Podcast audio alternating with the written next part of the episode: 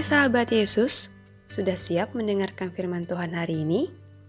Kalau sudah, yuk siapkan Alkitab dan mari kita sama-sama membuka Keluaran 3 ayat 1 sampai 12. Keluaran 3 ayat 1 sampai 12. Kalau sudah, biarkanlah Alkitabmu tetap terbuka ya.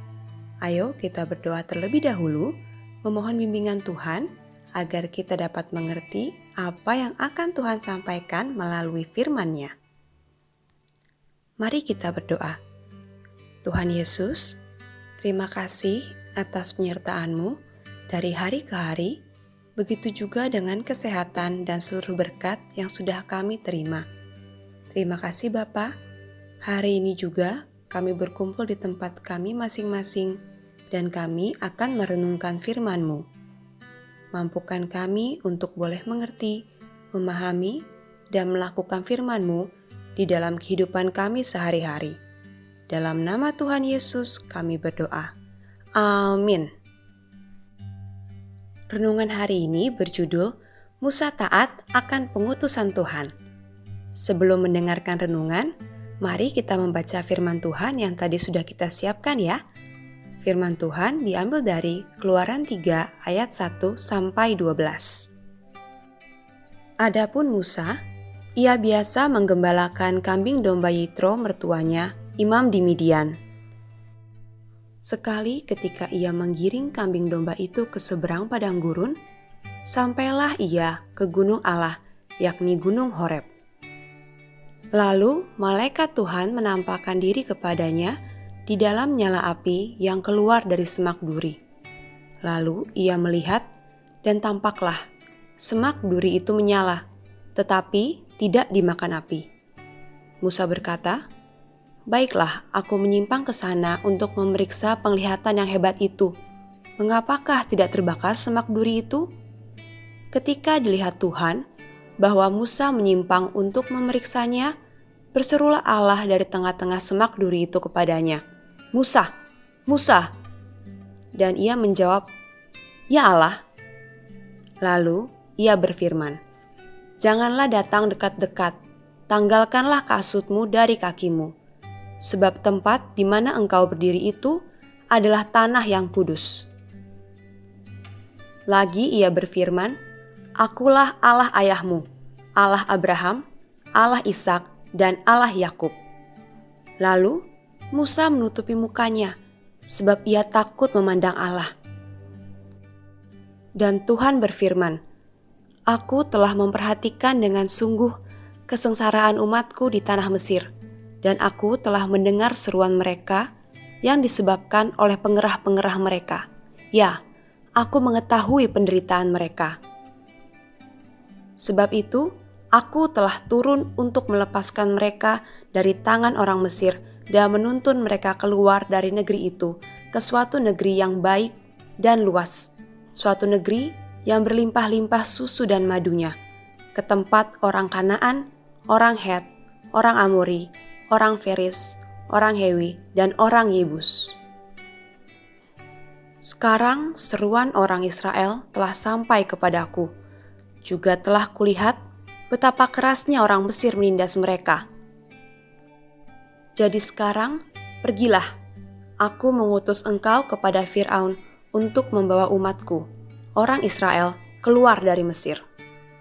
Tetapi Musa berkata kepada Allah, "Siapakah aku ini? Maka aku yang akan menghadap Firaun dan membawa orang Israel keluar dari Mesir?" Lalu firman-Nya, "Bukankah aku akan menyertai engkau? Inilah tanda bagimu bahwa aku yang mengutus engkau. Apabila engkau telah membawa bangsa itu keluar dari Mesir, maka kamu akan beribadah kepada Allah di gunung ini.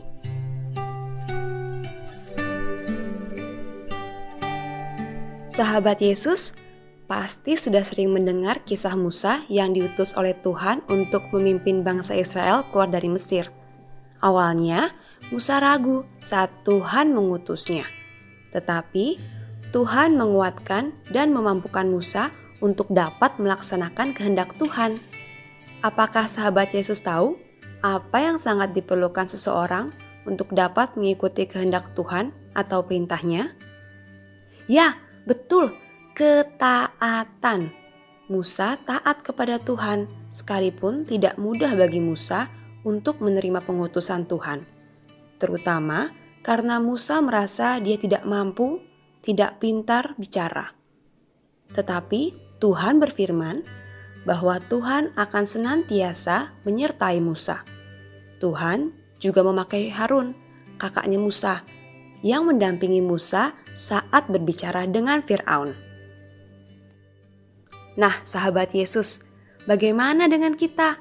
Apakah kita mau taat pada perintah Tuhan? Contohnya, berbuat baik, memaafkan orang yang bersalah, giat dalam membaca firman Tuhan, mau mengasihi, menolong, berkata jujur, dan menghormati orang tua. Tuhan mau kita jadi anak T-A-A-T, taat, seperti Bapak Musa dalam kisah hari ini. Meskipun berat dan harus menghadapi kesulitan dalam melakukan perintah Tuhan, tetapi Tuhan berjanji akan selalu menyertai dan memampukan kita, sehingga kita bisa melakukan perintahnya.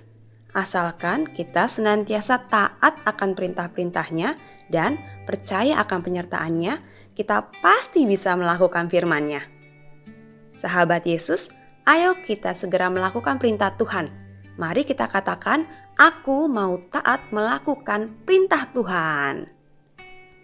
Sekali lagi, aku mau taat melakukan perintah Tuhan. Mari kita berdoa. Bapa di surga, tolong kami untuk bisa taat melakukan perintah-Mu. Kami tahu kami terbatas dalam melakukan perintah-Mu. Tuntunlah kami, Tuhan, dan ajar kami percaya bahwa Tuhan selalu menyertai kami dalam melakukan kehendak-Mu. Dalam nama Tuhan Yesus. Amin. Tuhan Yesus memberkati.